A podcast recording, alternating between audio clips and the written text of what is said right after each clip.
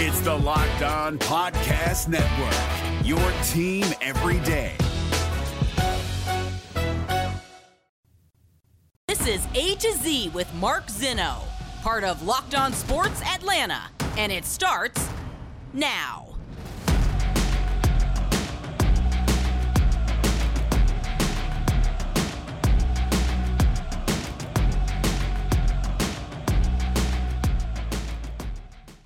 Good afternoon. Welcome to A to Z here on Locked On Sports Atlanta, where today I tell you, you have to start at the beginning. Welcome in. We are live on this Friday as we get set for Memorial Day weekend. Make sure you guys give us a follow on Twitter at Locked On ATL. Of course, I'm at Mark Zinno, M A R K Z I N N O. A lot to do today, including Britt Ghiroli of The Athletic going over Major League Baseball, the Braves' slow start, and the Mets' hot start. We'll get to that coming up here in a little bit. Plus, we got Shovels of Wisdom and we'll get you set for Memorial Day weekend. And we appreciate you guys making A to Z part of your everyday sports listen. Thank you guys so much for being part of everything here at Locked On Sports Atlanta. All right, yesterday, uh, the Falcons had their first open media session during OTAs, and we got a first look at at what uh, this team is going to be. That wasn't like the major headline. We'll get to that in a minute. Really, what came out of yesterday more than anything was that Deion Jones, uh, who's departure from the Falcons is imminent. Uh, he is having shoulder surgery or procedure or whatever it is that's going to sideline him for a couple of weeks or if not longer. And the timing of this is so incredibly curious. Um, you know, I, I find it hard to believe the Falcons didn't know about this, but maybe the fact that they haven't had any traction with trades uh, or any luck trading him outside of his salary um, is because of this injury.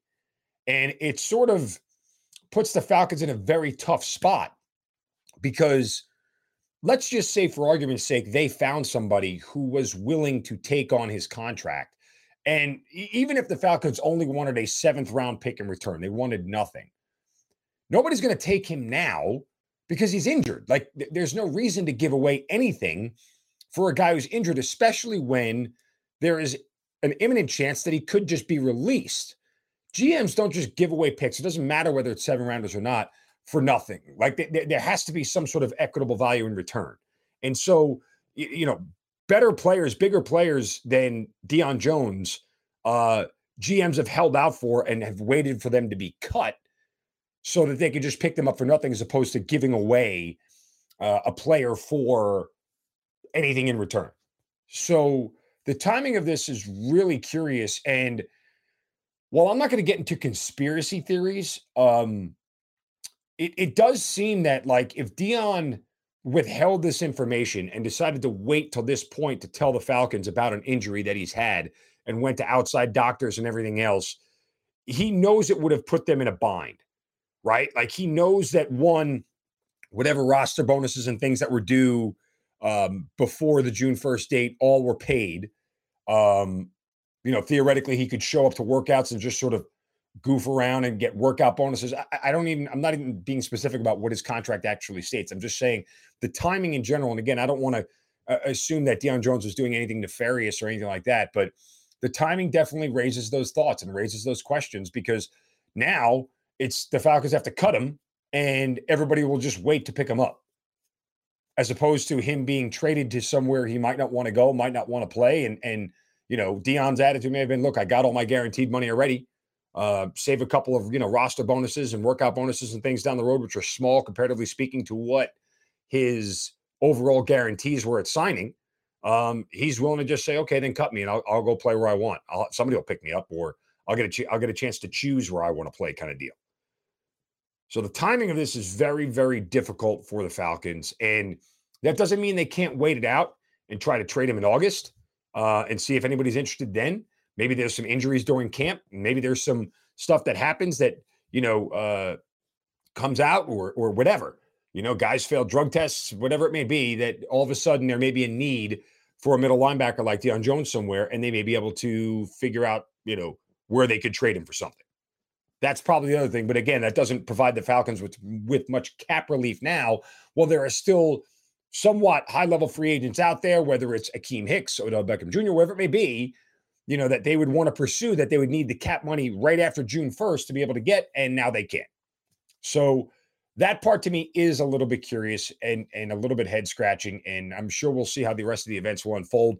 And maybe it'll come out down the road exactly what happened and how this whole thing went. Maybe it won't, but um, to say that it, the timing isn't interesting, um, to say the least, is is you know, uh, I think would be false. Let's get to the other part of yesterday that was important.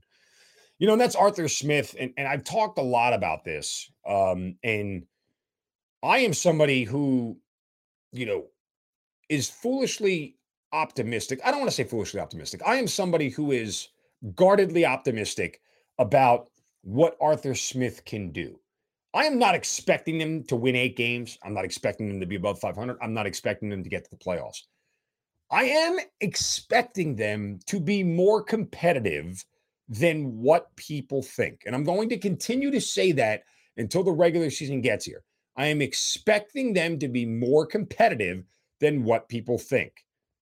I've said this for years. And if you've listened to A to Z, you know this. How you win never matters, how you lose always matters. If the Falcons are getting their doors blown off this season and losing games 36 to 6, that's a problem. However, if they are in games and games are close and competitive, even if they are in a 28 24 game heading into the fourth quarter and a couple of sloppy mistakes lead to two touchdowns for the other team, and you end up with a final score of 42 to 24, which looks like a blowout on paper, but in reality wasn't. Those are the type of games I think we can tolerate. Those are the type of games where if you're watching closely and even average fans can figure out, hey, this team is being competitive. This team has more to it than what we thought.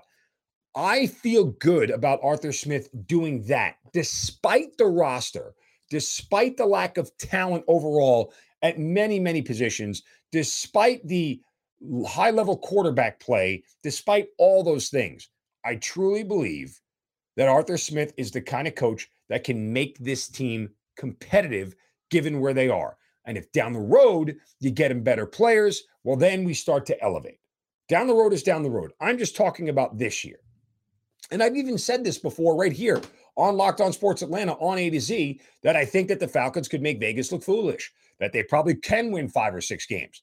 And if they win six games, as I've said before, if they win six games with this roster, with this team, that's one win less than they got last year with Matt Ryan. That is a phenomenal job by Arthur Smith. Falcons fans should be doing backflips about a team that wins one less game with Matt Ryan than they did without him. Without Matt Ryan than they did with him. Got it? I mean, and I know fans will complain about the draft pick and they want somebody lower and this, that, and the other. I, I get it. I get it. I get it. I get it.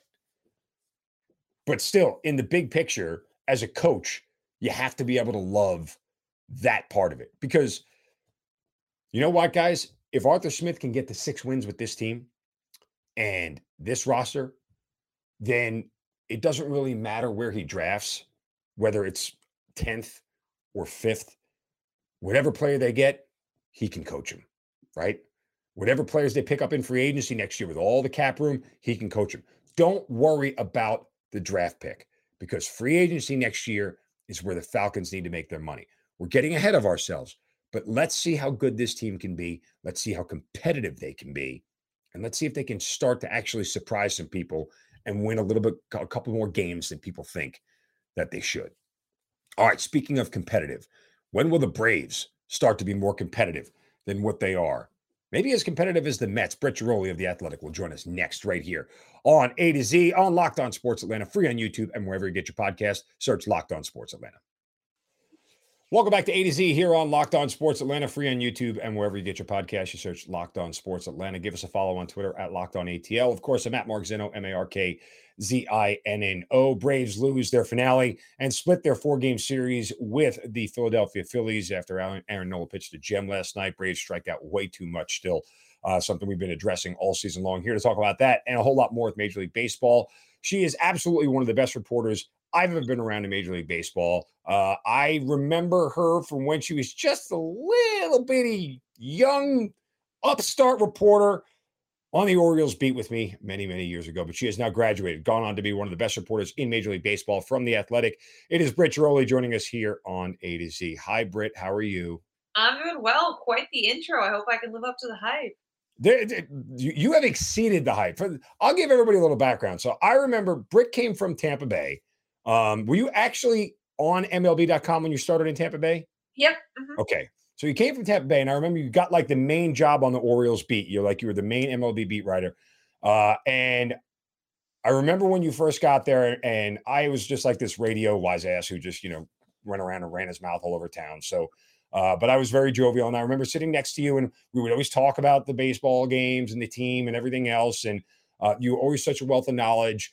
And Britt worked harder than anybody in the media, uh, and that was obvious and it was evident. And she cultivated great relationships, and um, it was so great to see. Like when the Orioles actually got good for a hot spot there, um, you got to be part of that celebration, uh, and you know got champagne and ice buckets dumped all over you in the locker room. Those were the good old times, and of course, you've graduated onto MLB. You've been several awards and, and everything else, but you are just an outstanding reporter, an amazing storyteller. If you guys don't read her stuff, like when Britt dives into a topic, it is off the charts in depth, like pulls you in, sucks you in. So, and that's what I love about you. Your storytelling is great for Major League Baseball. But the Braves story this year has not been uh, what you had hoped. Uh, I don't, I don't know if it's World Series hangover or what. I, I think that there are some systemic flaws in this team that have nothing to do with the hangover. As I mentioned before, the strikeouts are just way too much. They have the highest K rate of any team in Major League Baseball. They're getting good starting pitching. The bullpen has lived up to what they want.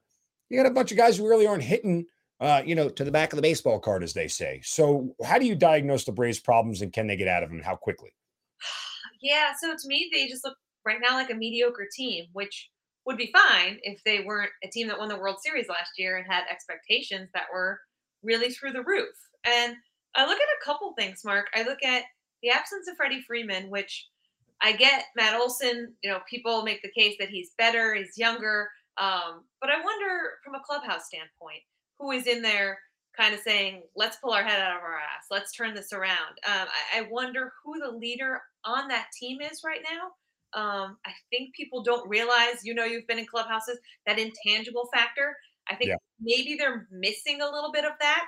Um, you could point to the fact that Ronald Acuna Jr. hasn't really been a factor, except he wasn't a factor last year, and they won Right. the World Series. So it's really hard to say, you know, we need Ronald Acuna Jr. As you said, the strikeouts are an issue. The offense is very mediocre. To me, the, the biggest issue has been consistency. They'll play two really good games and then they'll lose. They, they haven't won more than two games in a row, which is a mediocre team, right? Good teams go through really bad stretches. They look through, they look at certain points like they're never going to win again. The Braves didn't always look like this World Series winner last year, um, but they have these good stretches where they win 10 of 12, they win six of seven. We haven't seen the Braves reel off anything like that. They haven't been able to be consistent, and that just shows you throughout their roster that they've just kind of been league average. And league Right. average teams don't have these long win streaks. So to me, there's a lot of talent on this team. I'm not super panicking.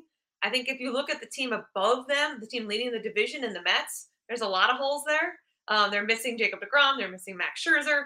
Um, how much longer can they do that? They have a really tough stretch um, out on the West Coast coming up. So there is an opportunity for the Braves to make up some space here before we get into the second half of the season. Uh, but they've just got to put it together more consistently. And I don't know what the answer is because there is talent in there. I don't know if you can just snap your fingers and say, we need a leader, you be the leader, right? I just don't think it works like that. So I'm curious to see if that Freddie Freeman sized hole ever really gets filled.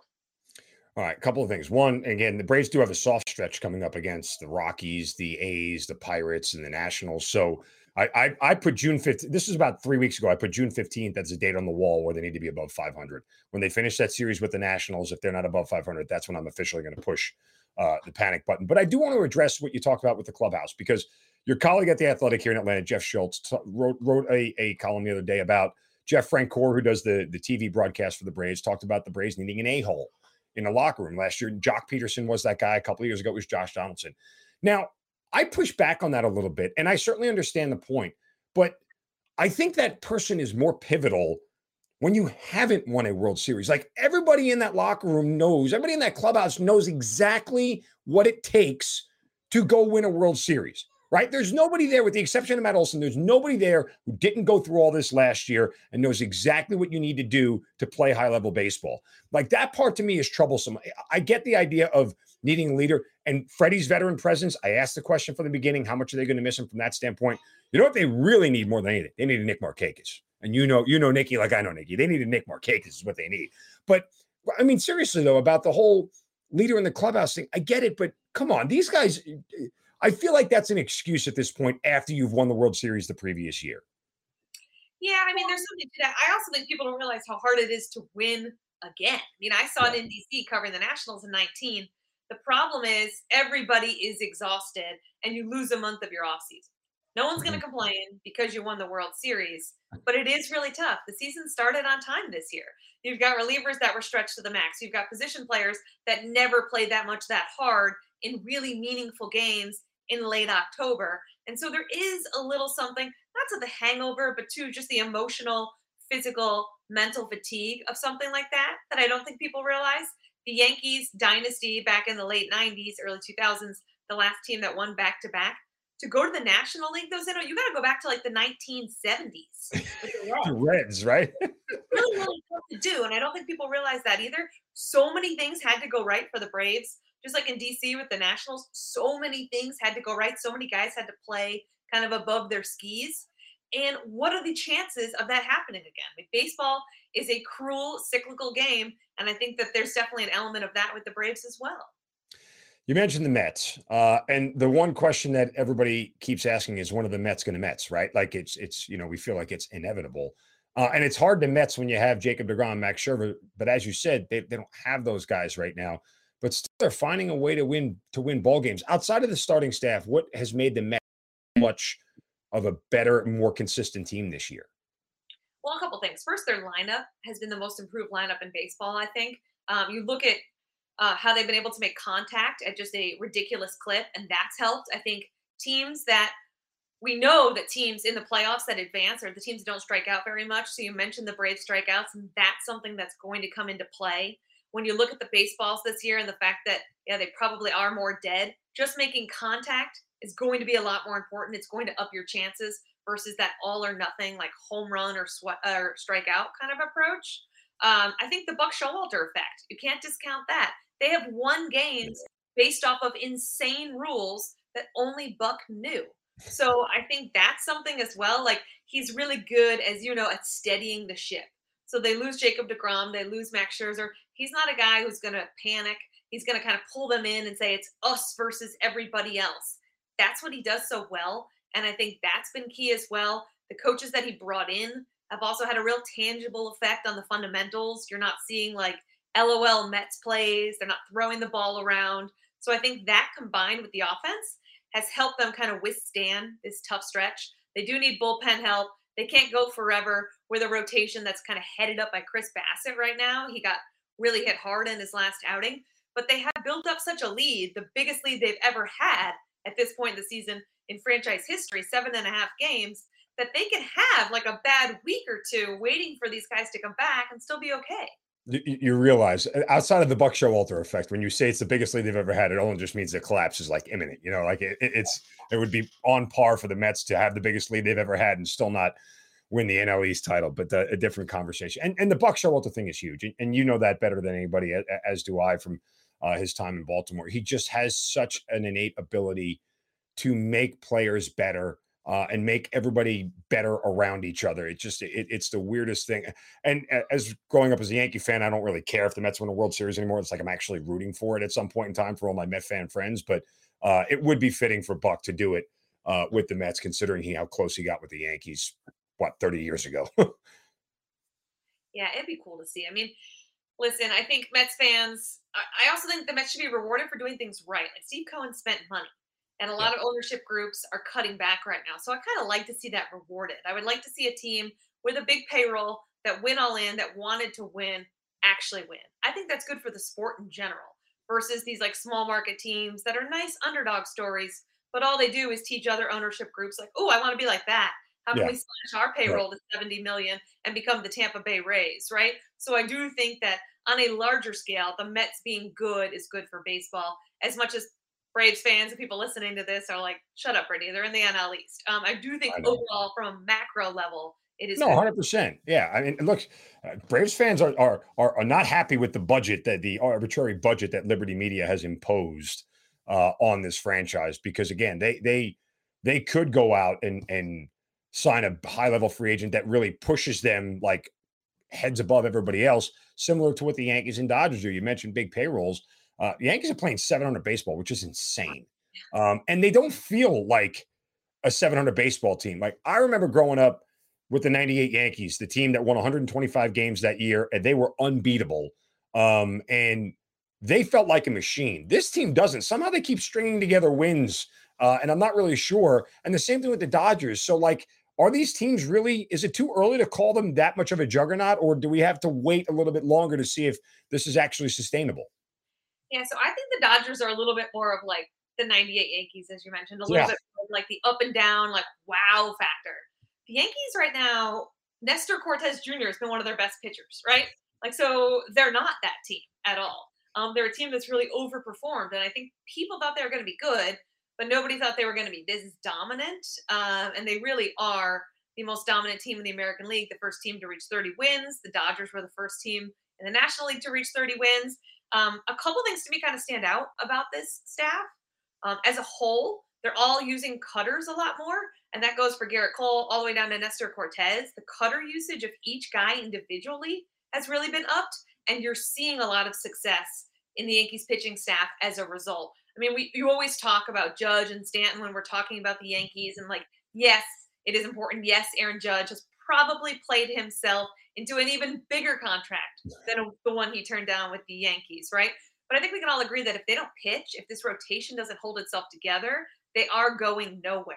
And so I think when you look at the starting staff and you look at the difference in how they're approaching and attacking hitters, that to me makes this seem more sustainable than like a hot month by Aaron Judge. Yeah, uh, you mentioned the cutter, and I, I've said this for years, uh, and it was particularly when it comes to relievers and closers. Nobody ever hung a cutter, right?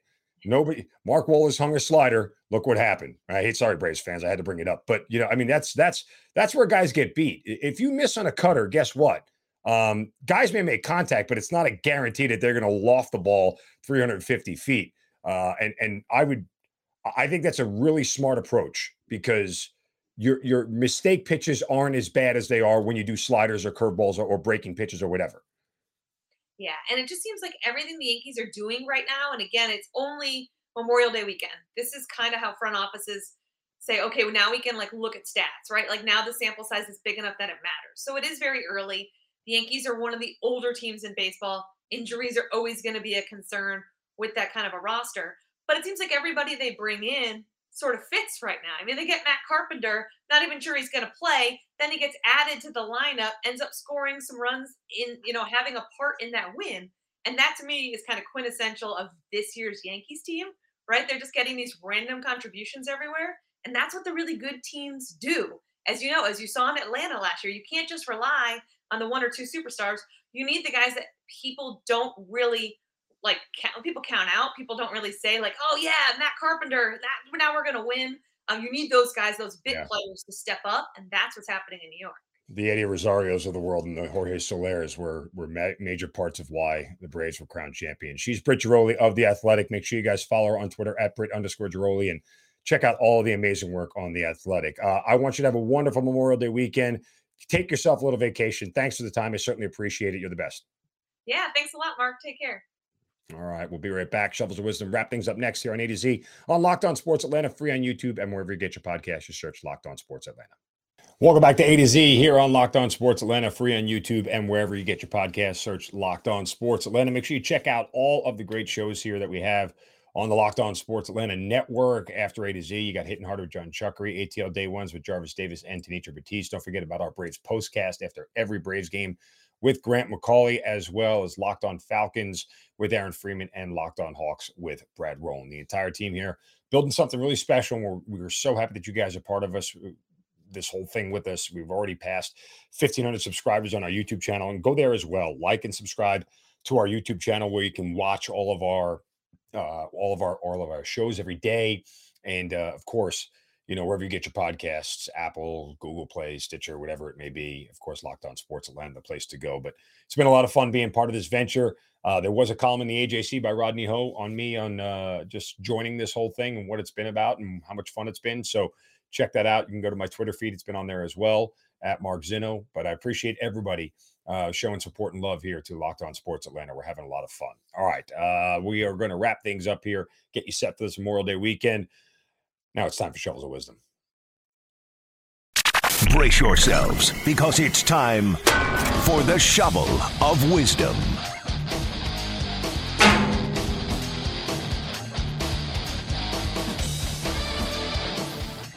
Yeah, if you want to leave me a shovel, you can on Twitter at Mark Zinno. Just use the hashtag shovel of wisdom. And today my shovel goes to Nita Marie. Okay, Nita Marie is uh, 46 years old. Uh, she is a devout Christian. The problem is that uh, well, she is a, a OnlyFans star who makes about $120,000 a month. And uh, Nita claims that God has directly told her she should keep living until she's 75. Uh, she's one of the Telset's top earners, uh, and she believes this is all part of God's divine plan. Uh, she told uh, in an interview, said in an interview, quote, God is guiding me through my OnlyFans career, and he said I should continue creating content until my 70s. She says that uh, this whole thing is a huge part of her faith. Uh, and when we experience, I'm going to paraphrase here, when we experience Big O with someone else, we share a small part about how God feels with us. Yeah, she's based in Colorado. Uh, she says she found her faith uh, having a dream about Jesus when she was just nine years old. All right. She says, uh, I asked God if he wanted me to continue doing this. The answer has always been yes. Yeah. Uh, is for us. We can be against this kind of deal. Good for you. Good for you. We're getting only twenty thousand dollars a month. I'll give them twenty thousand dollars a year. But hey, again, I guess anything is possible. So, nonetheless, uh, I did want to take another quick moment here as we'll lighten the mood. Really, or at least we'll get away from sports. Um, yesterday, uh, after we recorded the show, we got the sad news that, uh, that Ray Liotta passed away. Of course, you know, uh, one of the greatest movies of all time. And uh, the opening scene says it very perfectly, and you hear that perfect baritone voice of Ray Liotta. As far back as I can remember, I always wanted to be Yep, that's it. See, that's, that's the line that we all remember from Goodfellas. One of the greatest movies of all time. And of course, you remember him from Goodfellas and Field of Dreams what he's most known for. Uh, he is also the voice of Tommy Vercetti in the video game Grand Theft Auto. of course, played at 19, But you know, uh, just super sad man to see really. Iconic actor. I don't think he gets enough credit for Unlawful Entry. I really don't. I thought that was a, a very well done drama thriller kind of film. Uh, and played a very good antagonist. You know, like he's uh, outside of not having a central role in a lot of different films that you see him in, he's a very good antagonist. So I think uh, Ross was very, very well. He gets some credit for that. Very, very sad. Of course, yesterday was filmed uh, with all Ray Liotta clips from Goodfellas and Field of Dreams and, and gifts, whatever you want to call it. So, you know, uh, just absolute sad news that, uh, that, that Ray Liotta gone. Uh, that was the first movie. Goodfellas was the first movie as a kid. That was a terrible impression. Uh, and it's like, you know, wow, this is a movie that's going to last the test of time. It's going to stand forever. You know, there were a lot of them out there that you remember, but Goodfellas was just one of those, those movies that just done perfectly with the cast delivery of lines. You know, uh, everybody in that movie really kind of hit their stride right after it became uh, all-time great actor. Actresses. Maureen Bacco forever. Uh, you know. Uh, you know, again, not, not always the best that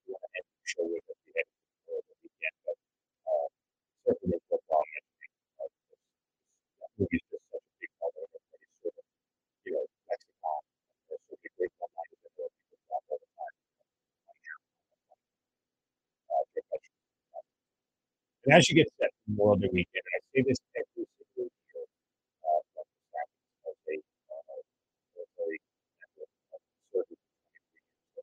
remember the distinguishment between Memorial Day weekend and Veterans Day. Uh, Memorial Day weekend is not a day to thank veterans their service. It is a day to remember those who have made the ultimate sacrifice and So whatever you